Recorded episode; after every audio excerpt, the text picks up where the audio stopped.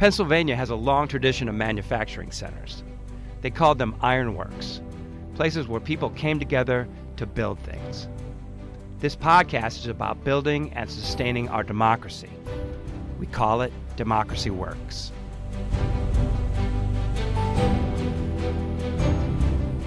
From the McCourtney Institute for Democracy at Penn State University, I'm Michael Berkman. And I'm Chris Beam. I'm Jenna Spinelli, and welcome to the season one finale of Democracy Works. Yay. Yeah, we made it, guys. uh, we're going to close out our first season today with our Democracy Summer Reading List. If you've been in a bookstore recently or in the library, you've probably seen that there are, um, you know, at least a, a, dozen, if not more, books that are either have democracy in the title or relate to democracy more broadly.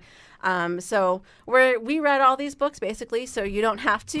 um, if you uh, if you we're gonna try to talk about the main arguments um, that each book makes and help you kind of decide, um, you know, if you only have time to read one or two, um, which ones might be best. So. We will post um, all of the, the books and the, the titles and how to find them in the show notes. So if there's anything that catches your eye, you can support these authors and uh, get their books. And we know the Democracy Works audience is a book reading audience, right? Oh, yeah, yeah, absolutely. Mm. Um, and uh, I guess to, to go along with that, if you have any fiction recommendations for all of us, we have spent a lot of time reading books about democracy lately. So yes, these um, are send books, those in as well. These are books we're not going to read on the beach. yeah, yeah, exactly. Actually, I want to say for the record that um, both Michael and I thought this was a terrible idea because it was such a daunting list of books. But um, but as usual. Um, we just do what Jenna tells us to do, and that's why. And here we are. So let's dive in, shall we? Um, we're going to start off, I think, with a with a couple of books that um, talk a little bit about um, how we got here, right? So. Well, yeah, these are the, the books we chose to start with. We have three books to start with that all take what, what we might think of as a macro view. So they take a, a long term view about the state of democracy, and it's the state of democracy not only in the United States but with but throughout the Western world. Right, that's right. And and the the art the thing one of the things that unites all these books is the idea that um, whatever trends we are now witnessing uh, have a long term to them, and they're not limited to simply America. So we have to go back and look at them historically and also um, how they're manifested around the world. All right, so we are going to um, start off with a book that uh, is near and dear to all of our hearts. We've actually interviewed one of the authors on this podcast in episode five. It is How Democracies Die by Daniel Ziblatt and Steven Levitsky. And this book, I think, um, as as you can hear Daniel say, um, really takes a, a, pretty systematic look um, comparing what's happening in the U.S. with um, countries around the world based on their experience as comparative politics scholars. Right. Both authors are uh, political scientists, but they. Uh, but as a political scientist, I feel like I can say this: they write exceptionally well. Mm-hmm. Mm-hmm. And this is a book that's gotten quite a bit of attention, and in fact was on the New York Times bestseller list for for quite a while. Might still might still be there. Uh, from my perspective, what they do so well is focus on the important role that norms play mm. in a democracy and the decline of those norms. You know what I um, continue to find so useful about that book is the the you know this is strives to lay out some um, common, if not quite objective, features that are associated with the decline from democracy into authoritarianism.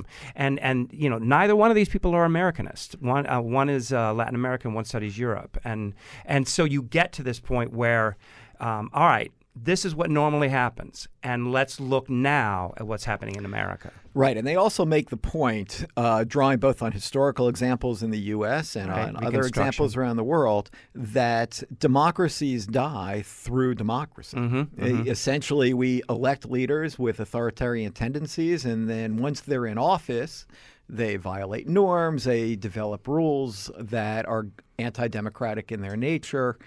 Um, and, and I think this is a really valuable contribution right. they're making. And along the lines of what you were talking about, Chris, they also offer us a sort of a guide. Like, when do you, essentially, when do you know you've elected an authoritarian? yeah, they have a, a four step litmus test, yes. I believe mm-hmm, it is. And mm-hmm. um, the other thing that, that they talk about and that we talked with, with Daniel about was this notion that democracy is grinding work. Um, I, yeah, I use right. that, that a lot in kind of describing various things, but they, they try to lay out a, a path forward, which, which I think a lot lot of these books do. And we'll yeah, I, I think there is a kind of common theme that uh, um, wrecking things is easy, building things is hard. Right. So we have um, the interview with Daniel on a podcast. So I don't, you know, we encourage you to go back and li- listen to that because it's a it's it's one it's a good one and yeah. and he's really a smart guy and and it uh, gives you much more detail about right. this book. Right. Skip the book, watch, listen to the podcast. exactly, exactly. um, so let's transition into uh, Yascha Mounk, who wrote a book called The People versus Democracy. Right, and Mounk too has uh, gotten a lot of attention over the past uh, number of months, uh, in particular for a survey that. Uh, or the results of a survey that he and his colleague put out that makes up a, a major part of the book, showing that young people uh, have weakening support for democratic institutions.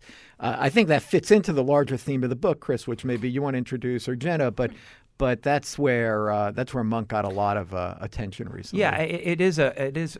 I remember reading that for the first time and just being genuinely shocked by I, these numbers. I think we posted it on our yeah, Facebook right, page. right. And yeah. I actually wrote a piece uh, for the conversation that that was. Um, got a lot more attention than anything else I've ever written, and because it was because it was referencing these things that uh, uh, that are really dramatic in terms are, of just. The, are, you, are, you, disappointed we're not discussing your book? Today? No, not at all, not at all. Um, although if you you know anyway. Uh, so, so Mounk's book really his he kind of lays out the case that liberalism and democracy are coming apart, and so what that leaves us with illiberal democracy on on one side and kind of unchecked liberal institu- or, uh, liberal institutions on the other. Yeah, and, and I think that's a really important distinction that this book makes, and that is that when you're talking about liberal democracies, you're talking about liberalism, small L liberalism, and democracy, and and they do a really nice.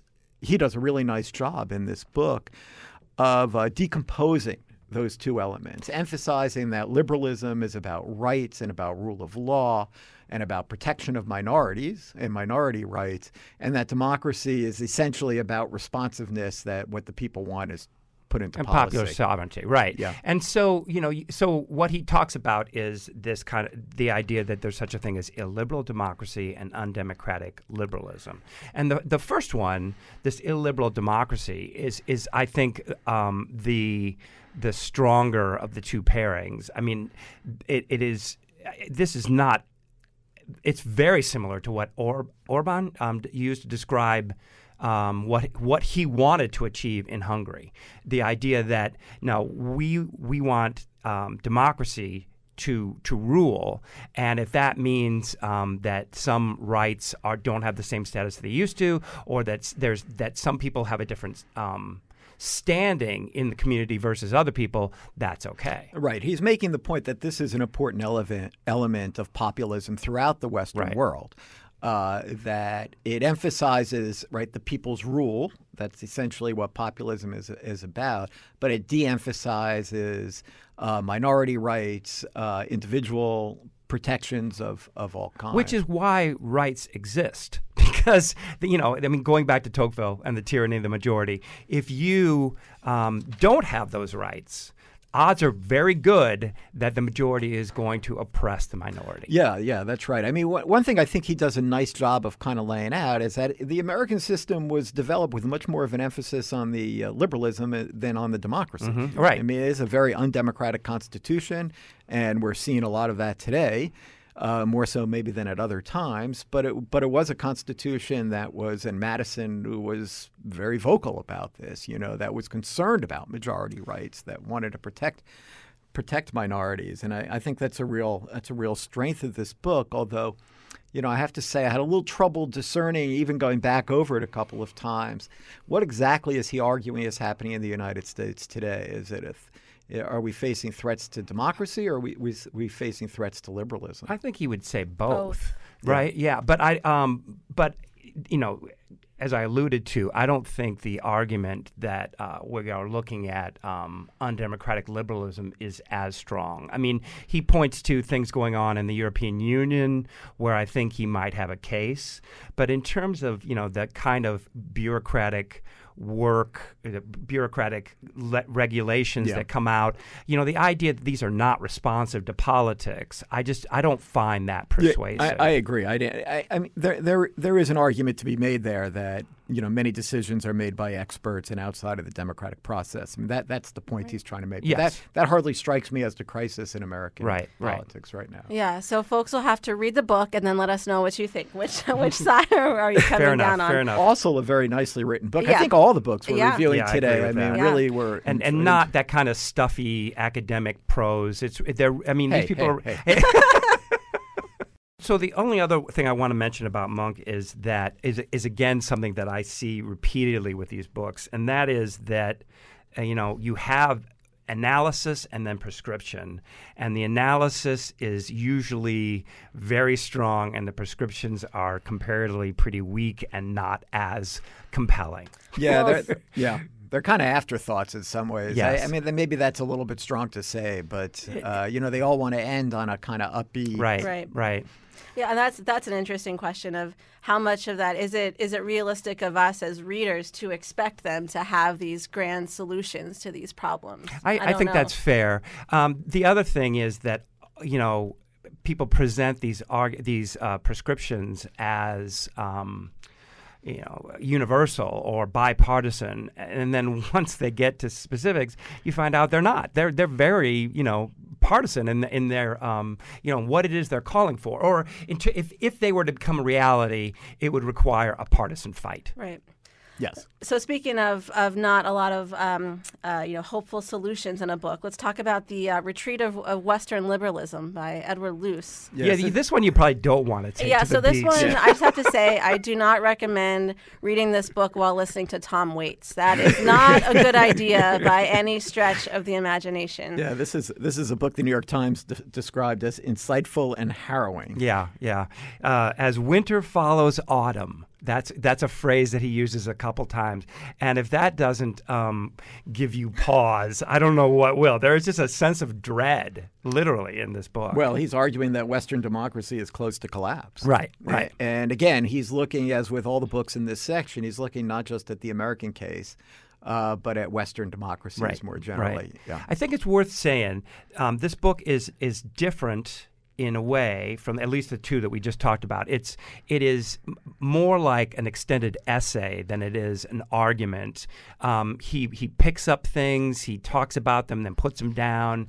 Um, it's so it's kind of got this episodic character. Yeah, he's but, got this fantasy war with China. Yeah, he yeah, brings up yeah, in there. Yeah. That, but it is it, it, he's an extremely good writer, and you know, and it is compelling read. It's just um, it's just a little scary. Yeah, yeah, and this this is the only one that I think talks about kind of the the ascension of China at the same time that the West is is in decline, and as you know, China's economy and its kind of political presence becomes more powerful, it's also bringing other countries along with it, like India, Malaysia, several others he mentioned. Yeah, I think so, that's right right. I mean, I think you what you have here is not it's not so much that uh, China is ascendant; it's that the the decline and um, step back of Western liberalism has created a vacuum, and that China is perfectly able to to fill that void. And and by so doing they make ascendant this model of authoritarianism. Well right. And and there's a little bit more to it in that i th- I, I think he sees the decline of Western democracy as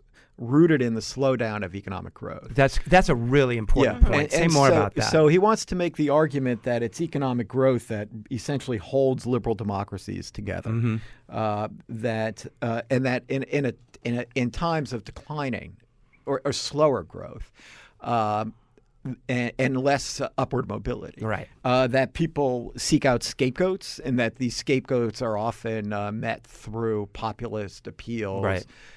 Toward uh, against immigrants or or others, mm-hmm. and and I, and I I think why he focuses so much on China, on India to some extent, mm-hmm. as well as I think Jenna was saying, because these are countries that are experiencing rapid rapid economic right. growth at at at our expense, but but we're not. I don't. Well, yeah. he does say and this is not so much an economic question as a as a result of economics, as a result of, of politics. But he says that um, in America, it's it's it's easier for somebody to move up in t- in terms of economic classes in Britain than it is in the United States, and and you know, given the foundation of both countries, you just have to stop and and just you know that's that's a mind blowing thing to say. Yeah, yeah. Uh, he also said many of the tools of modern life are increasingly priced beyond most mm-hmm. most people's reach. So it's all rooted in this sense of economic dislocation, slowdown, mm-hmm, mm-hmm. disappointment mm-hmm. uh, that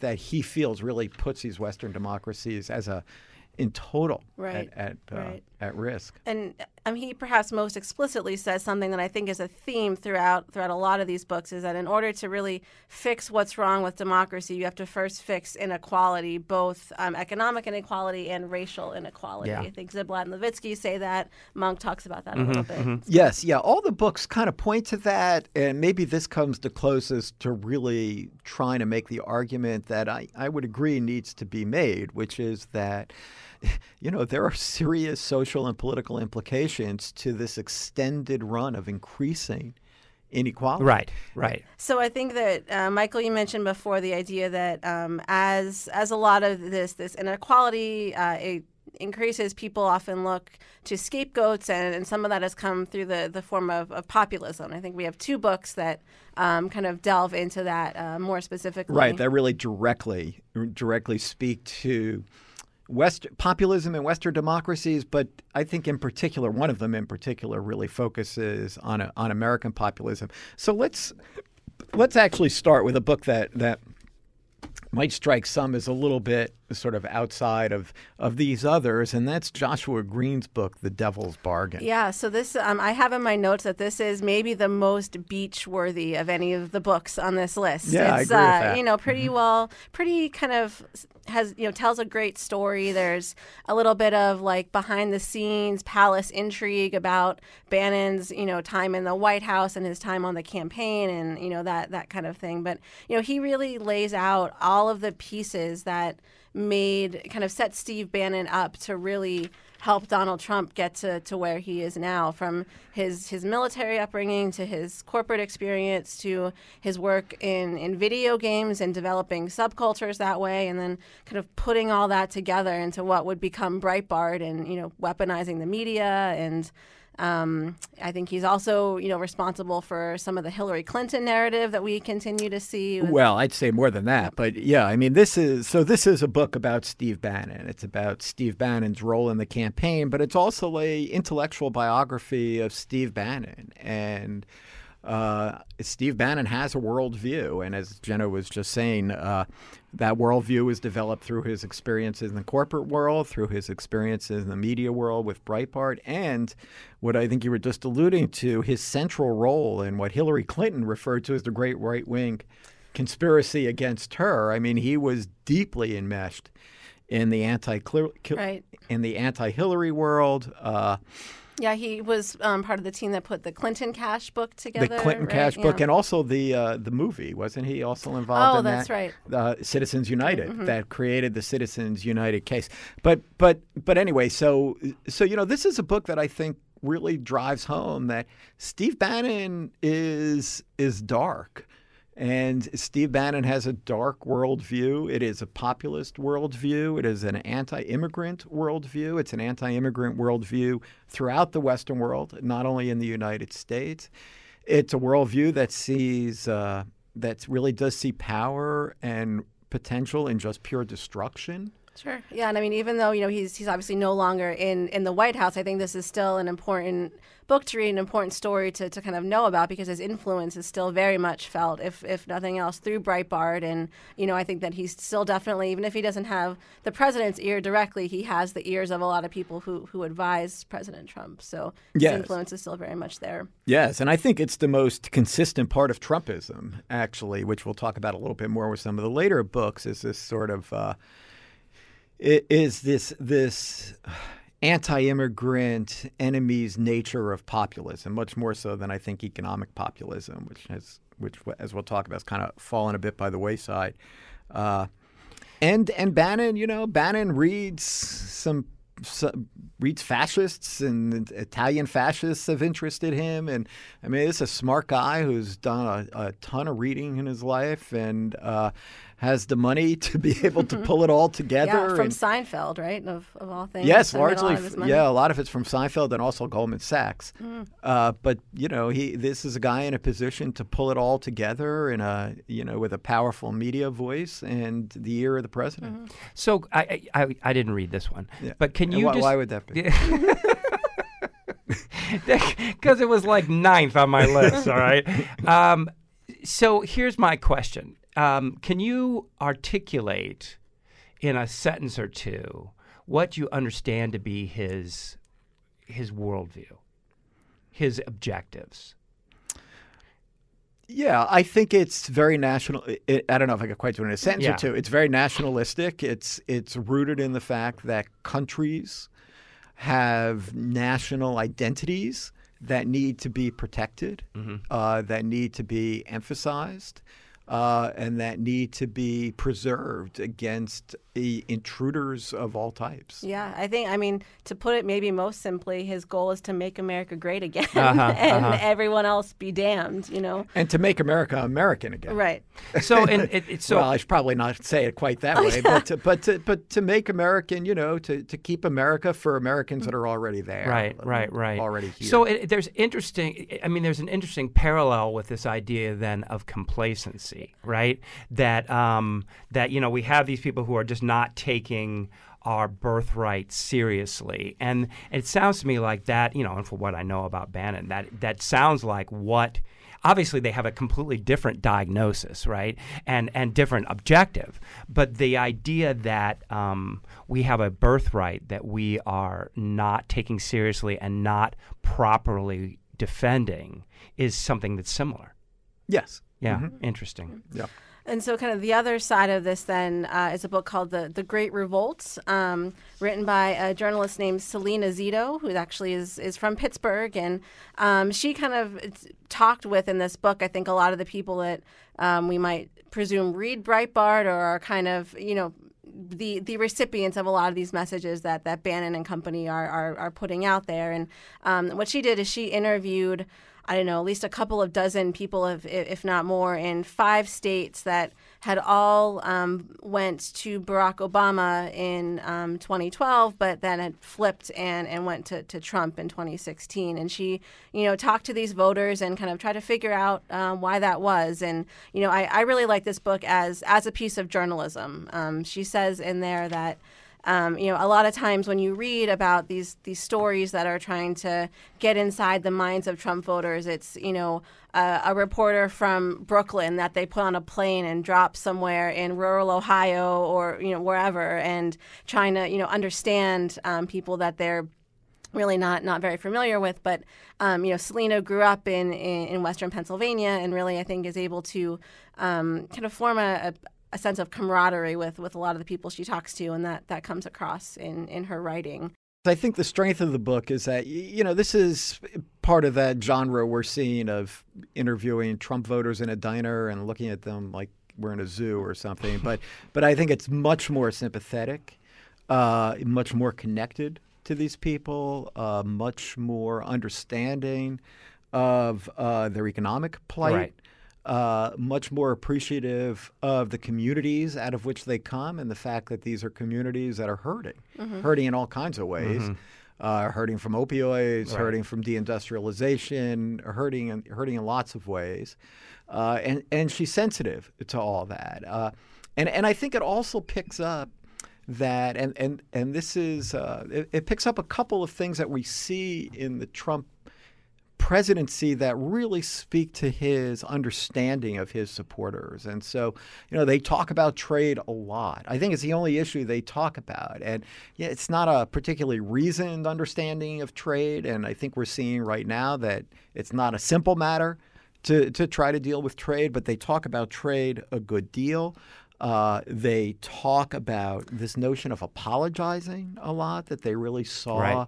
Barack Obama as somebody who apologized, uh, apologized for the United States, apologized for the things we've done, and that so it, it helps you understand. I think uh, Donald Trump's kind of refusal to ever really apologize for anything. Apologize for anything, and in fact, it kind of picks up on that whole the importance of the whole attitude of Donald Trump to their. Uh, uh, to their support of him. And I mean, it helps me understand a little better, perhaps, only in that from uh, from reading about the, these people that you know he's probably right. He could shoot somebody on Fifth Avenue. Uh, heck, we're watching right now. He could shoot Harley Davidson in Wisconsin, right. yeah. and it might not matter. Yeah. yeah. The, the other thing that, that comes up uh, um, a lot is the, the Supreme Court, um, which would be, you know, people said that they, it, particularly um, religious conservatives, were willing to put Trump's personal past aside so that with the, the hope that, that he would nominate a justice to the Supreme Court who would um, kind of be sympathetic to um, you know overturning Roe v. Wade and, and some other cases. And, and, it looks like, like that's that very was well the happen. right decision yeah. as far yeah. as they're concerned. Yeah, yeah. I, and I, I do think the book tends to caricature the Democrats pretty unreasonably at times. It's multiculturalist militancy in describing the party, but but I think that's important also for emphasizing how you know multiculturalism does threaten some people's identity. Uh, it does seem to suggest this idea that some people are being acknowledged uh, at their at what they see as their as, as their expense. Well, and and just the the demographics, right? I mean, Jenny Van Hook when she was on here. I mean, you know, the the America is different.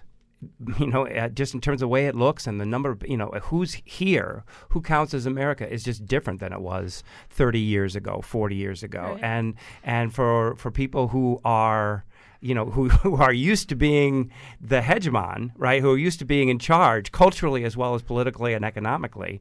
This is um, this is a problem. This is upsetting. Yeah, yeah. It had me thinking of a couple of books that are out recently that we're not looking at today by uh, some old Obama staffers who are referring to uh, Obama's comments after Trump's election that he was 10 years, maybe we were 10 years too soon, that the the, the projection of all this multiculturalism, of this acknowledgement of gay marriage and et cetera, mm-hmm. I'd say that it was just many parts of the country weren't ready for it. And and reading this book, you do feel like, yeah, mm-hmm. some parts well, of the country. Some some were, and some were, you know, absolutely uh, impatient. Should yeah. have thought it happened ten years before. Uh, absolutely, yeah. yeah, yeah. Hence the conflict, right? And, and I think you can't look at this outside of the context of their economic challenges mm-hmm, mm-hmm. and and and the challenges that their that their communities are facing. Right. So the the last thing I'll I'll say about this book is that it, it is interesting. She interviews several people who talk about just how excited they were to to vote for Donald Trump. It was their first time voting in 20, 30, 40 years and um, I mean, say what you will about about Trump, but it, it does say something about democracy, right? Mm-hmm, that he, in mm-hmm. some way, has has energized people who had not voted in, in in a very long time, if ever. Well, democracy is often about the bystanders and the efforts to bring the bystanders into the political fight, and. Uh, and there is, uh, you know, that is an important aspect of the of the Trump campaign. Now, what I what, one, one other point I want to make about this book that that you had me thinking about is, you know, she talks a lot about Trump as a category builder or category changer. Uh, she sees him in, uh, they see them in party changing, transformative terms, and I couldn't help but to think, you know, if not for seventy eight thousand votes in three states and maybe the Russians uh, then we would be having an entirely different discussion. And so I'm. I'm skeptical of the idea that the Trump campaign and Trump's victory signaled this major transformation in the party system. Uh, in fact, the idea that you know 90% of Republicans and 90% of Democrats voted for their voted for the candidate of each party suggests pretty much the opposite of that to me. It, it, it, doesn't mean to say that changes that are going on now, going on through the courts, won't have long term implications. And in fact, I think they will. Uh, but this tendency to over there's a tendency to overplay the significance of the election. And, you know, really, if not for a few thousand votes here and there and in a couple of places, we'd be having entirely different discussions. Right. Uh, That's certainly true. But it's also true that this election, you know, even if it had come out the other way, still manifests a a, a, similarity to the Brexit vote, to to the rise of um, you know conservative right wing candidates throughout Europe. But but I, I, I, agree with all of that. But had had Donald Trump lost, then I do really believe that establishment Republicans would have just said this was an aberration. This is not the Republican Party. This is not the direction we're going. Now, does that mean that something else couldn't have built up? Perhaps, but Who you knows? know, third Who parties knows? and fourth parties have a very challenging time in the American political system for a lot of structural reasons. Mm-hmm. Uh, so I'm skeptical of that. Uh, so they, so anyway. Anyway, Well, so given the fact Yeah. that, that Salena is in Pittsburgh, hopefully we'll maybe have her on as a guest in season two, and That- we can talk to her all about this book. So this is an invitation if she's listening. yeah, yeah. absolutely. Okay. Absolutely. Um, so from um, populism, I think we're going to move into Trumpism and uh, two books that look specifically at um, how Donald Trump kind of came out of this this populist movement.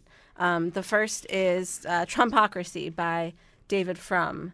And I'll admit I did not read this one, so I'm looking to Yeah, I see David. shuffling your notes. I see David Frum as one of these, uh, as, as one of these uh, really quite interesting conservative never Trumpers that who have been quite prolific uh, in Twitter and in their writings over and the he's on. TV a lot. Too. And he's on TV a lot. I'm thinking of, uh, we'll get to his, but I'm thinking of Jennifer Rubin, of uh, Bill Kristol, of uh, Stephen Schmidt, of uh, yeah, of, of David Frum, and I mean the, the list goes the, the list goes on. Uh, there there's you know something definitely going on in sort of Republican intellectual circles. Uh, that are really concerned about what's going on with the uh, Trump administration. And uh, David Frum's book is, I think, a pretty articulate statement of, of what that is. Well, I I really found it to be um, useful as a um, summation of all the stuff that has gone on. I mean, it is just so hard to kind of keep up with the news. It just seems, you know, it it's, doesn't seem. It is the case Yeah. that that there's some new. Um, astonishing thing that is coming out of the out of the White House that if it had happened in any other administration would have been um, uh, you know a dramatic piece of news and really have threatened the presidency. Now it's just another. It's just it's just Tuesday, right? but but what Frum does is just lay it out, right? So so you forgot that you know he had Ivanka take his seat at a G7 meeting, and you and I forgot that that's right. He picked a fight with a Gold Star family. I mean, you know, I mean, these are things that just like the mind reels, right? You just this could not have happened. Yeah, I think he yes, and he deals with it a little higher level of abstraction than that. To, to be saying that you know what I what, what I sort of read him as saying is here's what characterizes politics under the Trump presidency. It's corrupt, mm-hmm. and it is. Right. you know, and we're we're we need to do a podcast on it. We're not really talking about it, but you know, one of the norms of American politics, and this comes up in one of the other books we're going to talk about shortly, uh, has to do with the idea that Demo- that presidents try assiduously to avoid conflicts of interest, the appearance of conflicts Right. of interest. Well- Jimmy Carter had to sell his peanut farm. Right, and it's in the Constitution, right? I mean, Bill Barack Obama would not refinance his house when interest rates drop because he was concerned about how that would look. But now the intertwining Mm-hmm. of the Trump business operations, I mean, typified of I mean exemplified by the Trump Hotel Right. and Mar-Lago and where the Secret Service has to rent out golf carts to follow him around and that money is going into his pocket and Ivanka's pocket. So he talks about it in terms of corruption. He talks about it in terms of nepotism, which is more a characteristic of authoritarian regimes uh, than it is of democratic regimes. You know, Frum makes Oh, the yeah, point yeah. that, you know, on the one hand, many people, including people like himself, were like relieved that Mattis is there and Kelly is there Mm-hmm. and McMaster is there and, you know, all these generals it's filtered throughout the government. But he also makes the point, which I think is really important, that military has a different way of making decisions. They're not democratic institutions. They are the opposite Right. Right. of Top down. democratic institutions. You're right. They are the most top down you can get. They are can do, not how are we doing it, or, are, Mm-hmm, or that there are procedures and ways that we have to do it. So that he sees real threat and real concern uh, with the reliance on generals, while at the same time we seem to be very relieved because you know there probably f- there there may not be any institution in American life right now that has the uh, confidence of the American people the way that the uh, military, military does. does. Yeah. You know, I just I, I just want to um, say you know go back to the point about uh, corruption because uh, I because th- it really uh, I th- it's my, my one takeaway is the uh, the fact that Frum connects um, corruption to uh, a a breed of authoritarianism, and he he's talking to this this uh, person in Hungary, I think, and um, and he says that this person in Hungary said the benefit of controlling a modern state is less the power to persecute the innocent and more the power to protect the guilty. So so you have this kind of hmm. um, power that is designed to um, to to get the people you want more money. And and if that's true, that is um, that is something that's worth uh, highlighting. Yeah. So from kind of how we you know where things are and kind of how they got there, I think the other book in this category, One Nation After Trump, um, by virtue of its title, is, is maybe a bit more forward looking. So this one is by E.J. Dionne, Norm Ornstein, and Thomas Mann. That's right. Yeah. Yep. In this book, in this book, they're going beyond their previous critiques of Congress, and they're looking at the Trump administration. And I think we're putting it with the Frum book because I think it too covers some of the same ground. Right.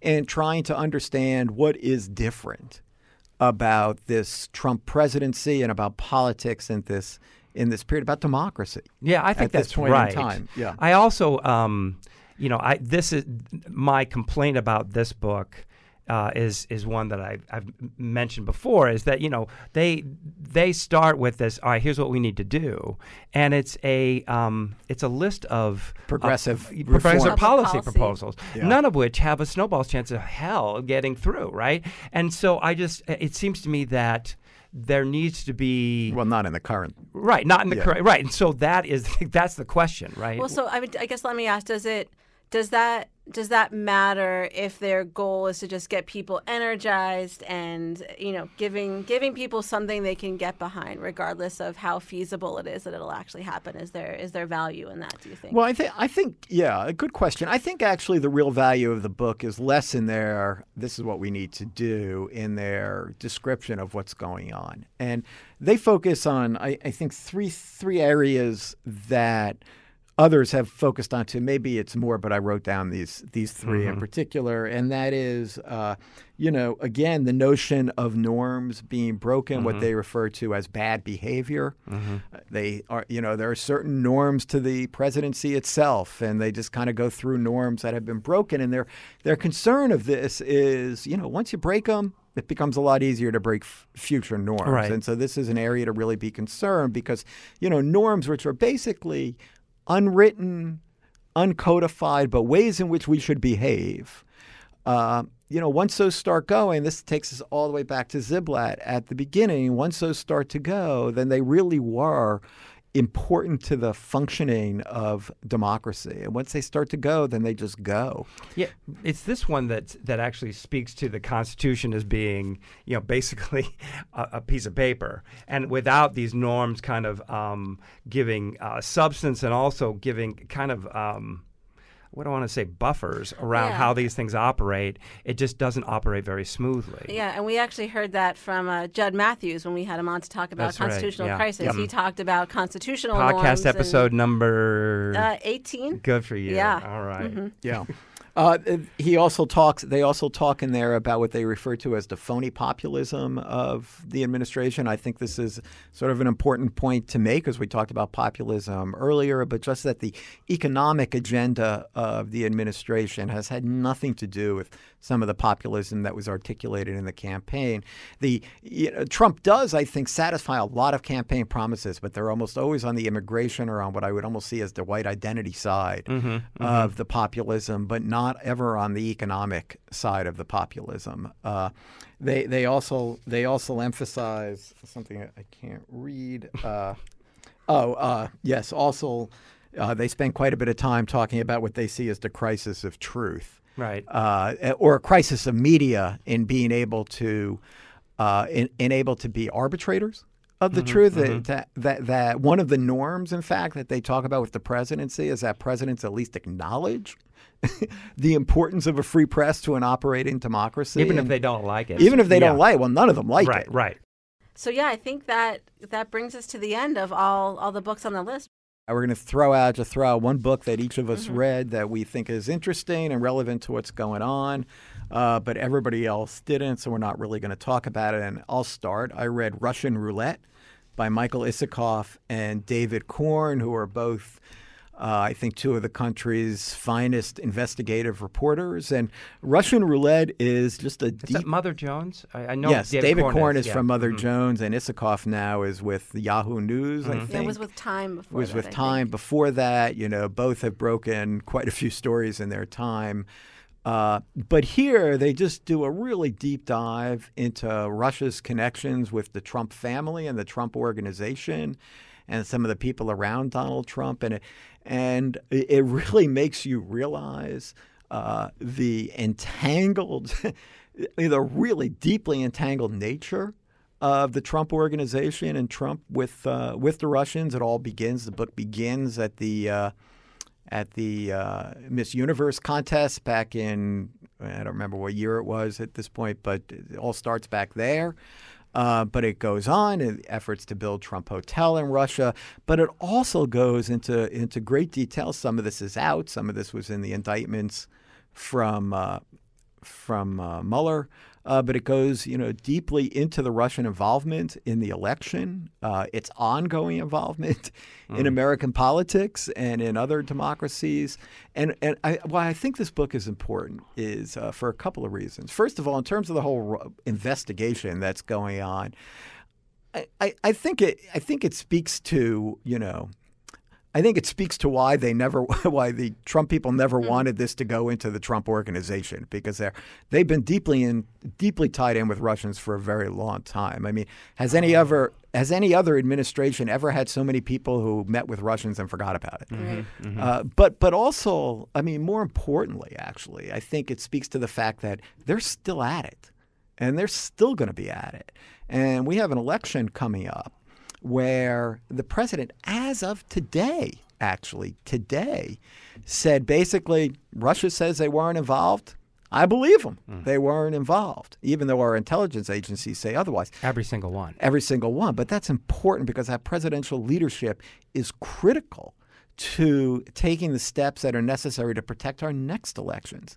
And, you know, I just sort of. I, Russians made efforts, it's highlighted in this book, it's been out elsewhere, to hack into, say, voting rolls and mm-hmm. things like that.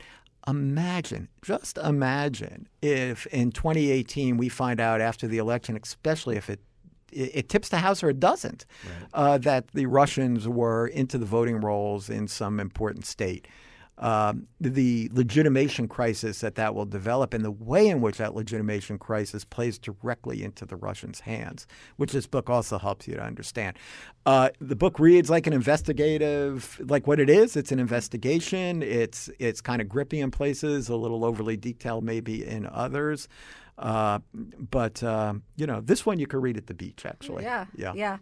And uh, I think that this episode will be out right around Trump's summit with Putin, so it'll be good timing that yes. way. Yeah. Um, so I read um, the a book called "The Soul of America: The Battle for Our Better Angels" by um, historian and presidential biographer Jon Meacham.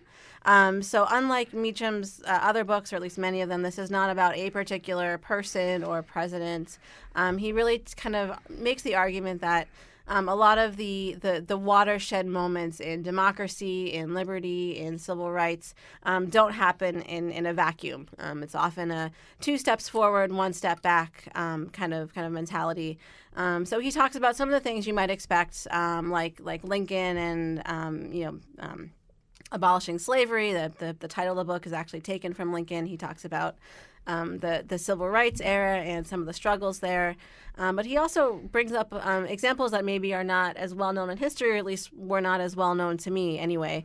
Um, one that, that in particular stood out, um, he talked about. Um, uh, Woodrow Wilson and his struggle with a showing of the, the film Birth of a Nation in the White House and how um, you know, Wilson had to kind of uh, reconcile his own feelings about the film, and he eventually came out and denounced it. But um, just some of the, the, the struggles there, and, and how all presidents really kind of go through a lot of these struggles, and you know, um, most I think have come out on what history would judge as as the right side. But um, he talks about in a in a very kind of detailed, um, but still in a, a, good storytelling way. He he lays some of these things out there. So um, Jon Meacham really does know all the history, at least all all the U.S. history, and he does a good job of, of weaving it together in in narratives uh, in this book. And I and I asked you um, did you come away with uh, hope? And I think you just, you know, you said yeah. maybe a little. Yeah, yeah, yeah. yeah and it, I mean, it, it's just it, kind of that that that historical context mm-hmm, that mm-hmm. you know we have gone through these struggles before right. and come out the other side. As opposed to some of these other books, which are looking at other Western democracies right. and what's gone on and saying, "Watch out, we could." Be, right, right, right,